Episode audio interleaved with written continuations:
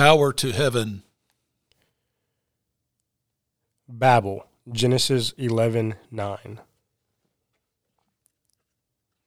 Man of patience. Job, James five eleven.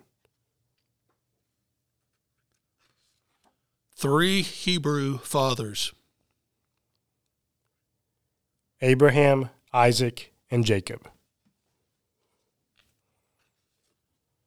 God's promise.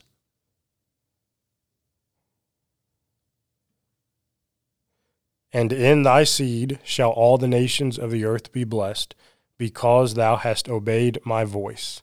Genesis twenty-two eighteen, twenty-six verse four, and twenty-eight verse fourteen. Father of the faithful. Abraham, Genesis fifteen five through six, and Galatians three seven. Abraham's first home. Ur, Genesis eleven thirty-one.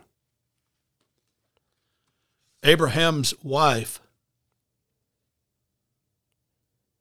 Sarah, Genesis seventeen fifteen. Abraham's two oldest sons.